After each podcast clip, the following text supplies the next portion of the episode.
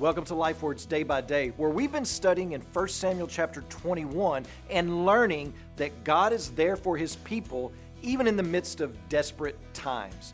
Here's what I want us to understand that God is a portion and a deliverer, that the fire cannot burn, the floods cannot drown, the thief cannot steal.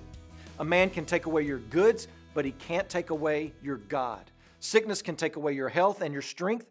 Death may take away your family and your friends.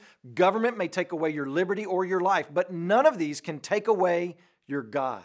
You have a Savior in God who does not abandon his people, but delivers his chosen ones in their times of desperation.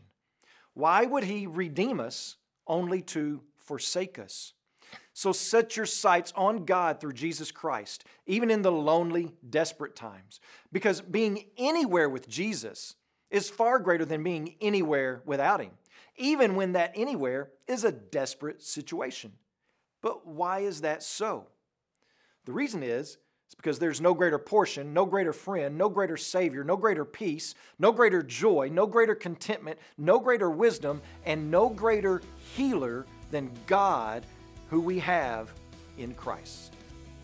As you pray today, please remember Tommy Rose and his family are missionaries in Mexico.